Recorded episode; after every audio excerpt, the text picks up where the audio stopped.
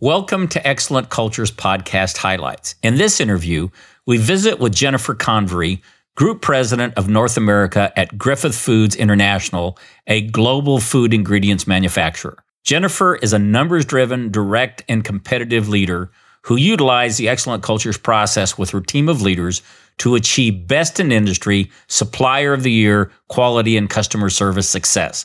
Jennifer shares very candidly in this interview how to achieve record levels of ownership, commitment, and accountability without aggressive confrontation. Under Jennifer's leadership of the Excellent Cultures process, Griffith USA not only improved their culture 169% in two short years, making the world's food better, they achieved Supplier of the Year for one of their top customers as a result of their efforts.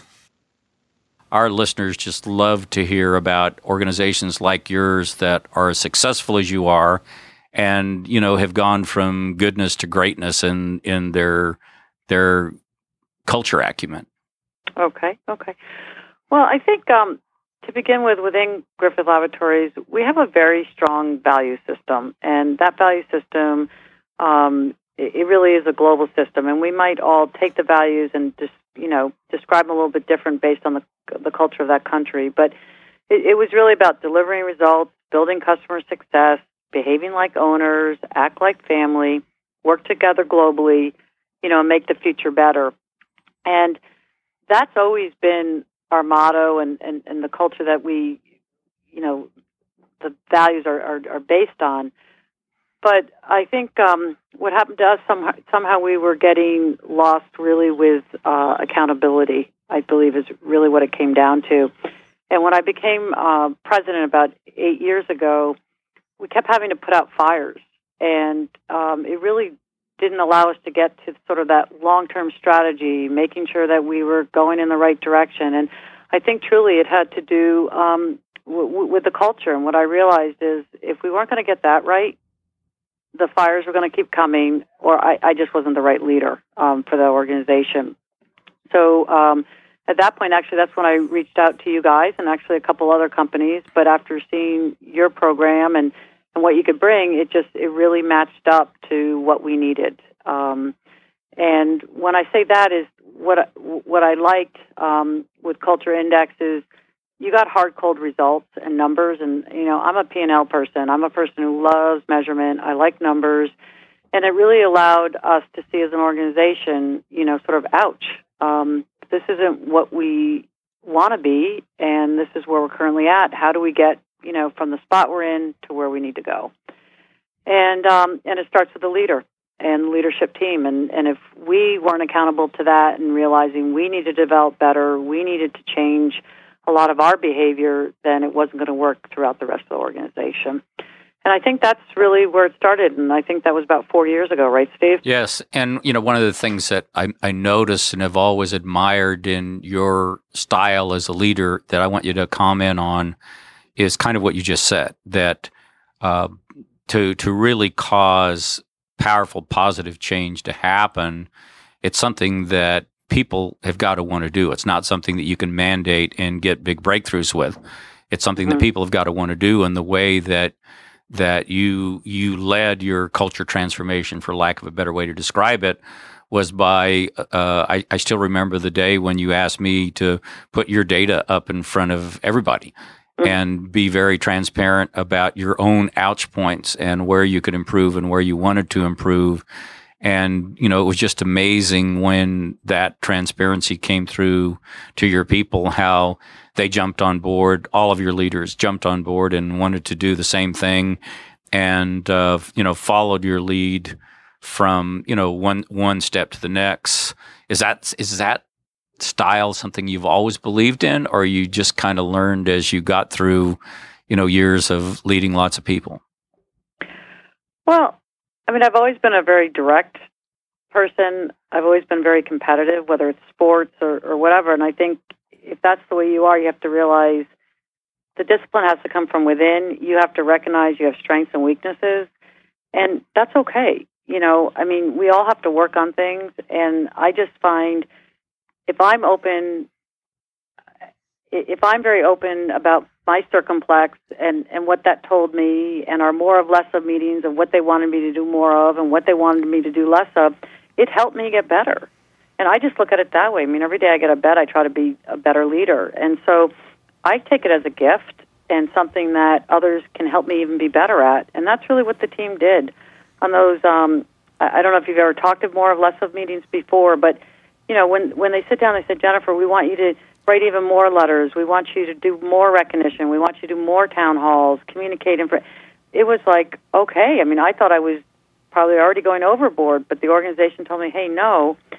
And what they told me to do less of was, you know, you're sort of controlling. And if we come to you with a problem, you love to dive in. That's your style. And we sort of want to be empowered and to handle it. I said, okay, great. You know, now that I know that, just make sure you follow up with me. So we sort of set up these um, d- different rules of engagement, so to speak, and it's really fun when you can see, you know, with Excellent Cultures program, that circumplex, when you can see your scores were this, and then they go to something different, and you can see that that's helping the organization, and then you see it with the results that come from it, the financials.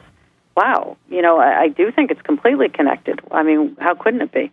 Yeah, one of the things that I, again I noticed with your leadership style and your people and your organization was uh, once you got on board and you kind of set the tone of authenticity and you know essentially willingness to share your own ouch points you know your mm-hmm. own areas Absolutely. where you we, you could improve uh, your people jumped on board and they did it because you know they wanted to one of our one of the mm-hmm. uh, shows uh, guests that we've had on the show before uh, Dr. Bruce Avolio here at the University of Washington Foster School of Business is quoted as the top authority on transformational leadership in the world. Mm. And when he was on the show, he shared with us that the the biggest area or the main area where any kind of development or change initiative fails is lack of ownership.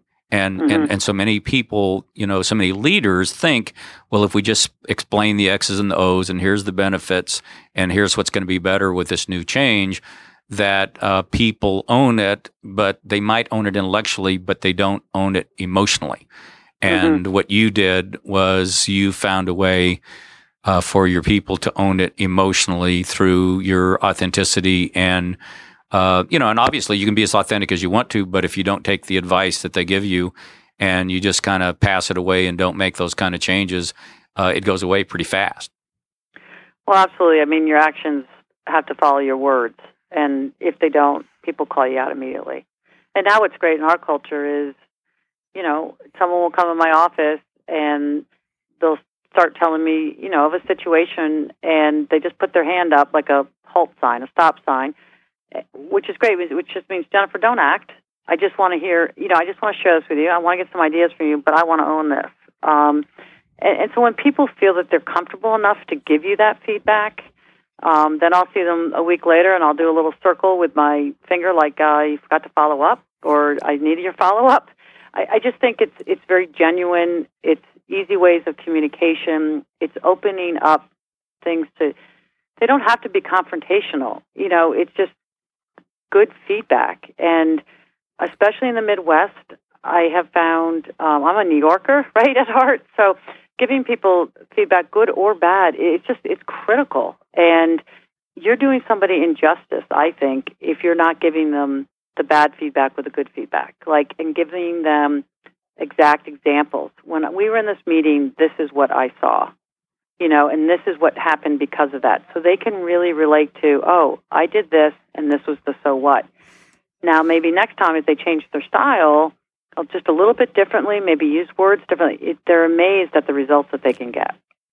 So we do a lot of live coaching, is I guess what I would call it, and it's um, very beneficial for me, for my team, and our whole organization at this point if you don't have folks coming into your office raising their hand like Jennifer just described and saying, please hold me accountable for this, then you don't have a culture of accountability. Or worse, you have a culture of restrictive accountability where people really aren't accountable because they're not owning what's really going on.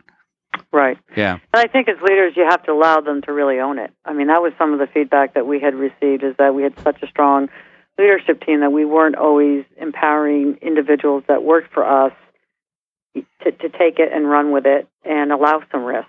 And um, we've really taken that to heart and had a lot of different individuals from different departments, different levels, uh, running different programs so that they can one get that experience and two they they, they do. They want to be accountable for it but you have to allow for that too. It's your style that either makes it restrictive or not.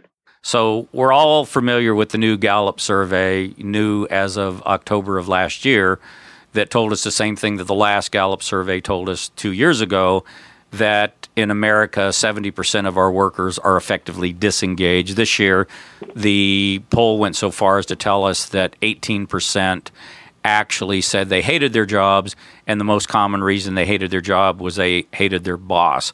So obviously, that's not the case at Griffith.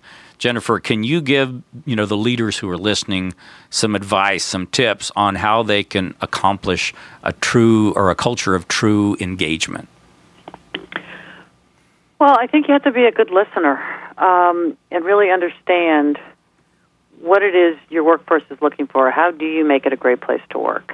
Um, and how do you make sure that each individual can understand your strategy? How are you going to market? And more importantly, how do they play a role in that? What is their role?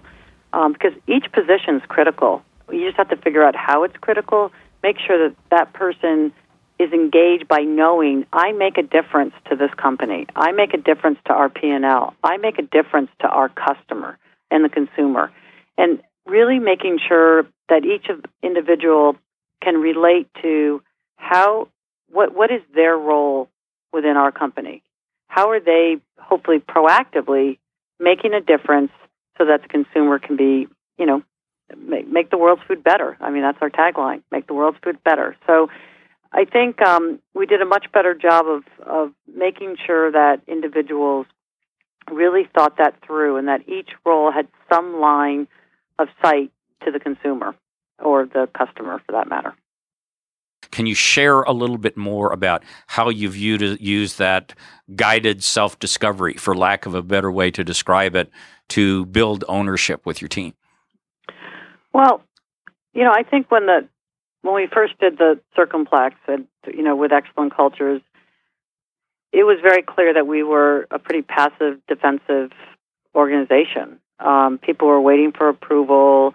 Uh, they were sort of dependent, sort of avoidance, and so I think we had that type of culture um, there, unfortunately. Um, and so we knew we had to change it to constructive, and really the best way of doing that being humanistic and encouraging, right? Affiliative, uh, achievement, self-actualizing. When you start having your leaders of the company understanding that better, understanding what they need to work on, having those conversations with the people that work for them, this all starts relating and you can begin to just see a whole change where then people they're doing it because they want to do it. They're, not just walking in the building because it's a job anymore. I, don't think. I mean, people always say that to me. They come to they go, "Gosh, there's such a great feel here," and and and what they mean is that we're we're passionate about our business, we're passionate about our customers, but we're passionate about each other. And and in that it's a great place to work. We respect each other. We treat each other with dignity. I mean, you know, while laying out, yeah, you, you got to be accountable to what you're doing. But if you give people the right encouragement and feedback in the right way and the right tools in the toolkit and development, it will happen. And that whole development piece, we just realized we thought we were spending a lot of time in that area, but now I'd say 60% of my job is more about spending time with the, you know, with people and helping develop them and understanding what else do we need to do to make sure this is a great place to work and, and work on our culture and, and do these things. And that was a real change. You know, I maybe 60 is high, but I don't think so. And and so when when people see that you care about them personally and professionally, it makes all the difference. What I hear you saying is is a good culture. Sure, we have good values and we respect each other and we treat each other with dignity, but um, you're knocking the ball out of the park with your people in terms of of you know competition in the marketplace. Tell us a little well, bit I mean, more it, about it, how you got it's there. A lot, it's a lot more fun to win, right? Yeah, of course, of it course. make it warm and fuzzy when when when when you're not putting out fires and you're focusing on proactively where we headed in the future. Um, what, what, what's the next step? What other differentiation are we going to bring to the marketplace? What innovation can we focus on? That's a lot more fun to be part of than necessarily dealing with the quality issue. Or it's a lot more fun to be on stage getting the award for the best quality, you know, than it was to be in the doghouse. So, you know, and that's just that's the truth. I mean, as a company, we have now taken that and looked at, you know, when things happen, you you can either go, oh my gosh, woe is me, or you can say, hey, how do we make this the best opportunity possible and make ourselves even stronger? Well, that one quality issue, we now have all 18 plants BRC certified A.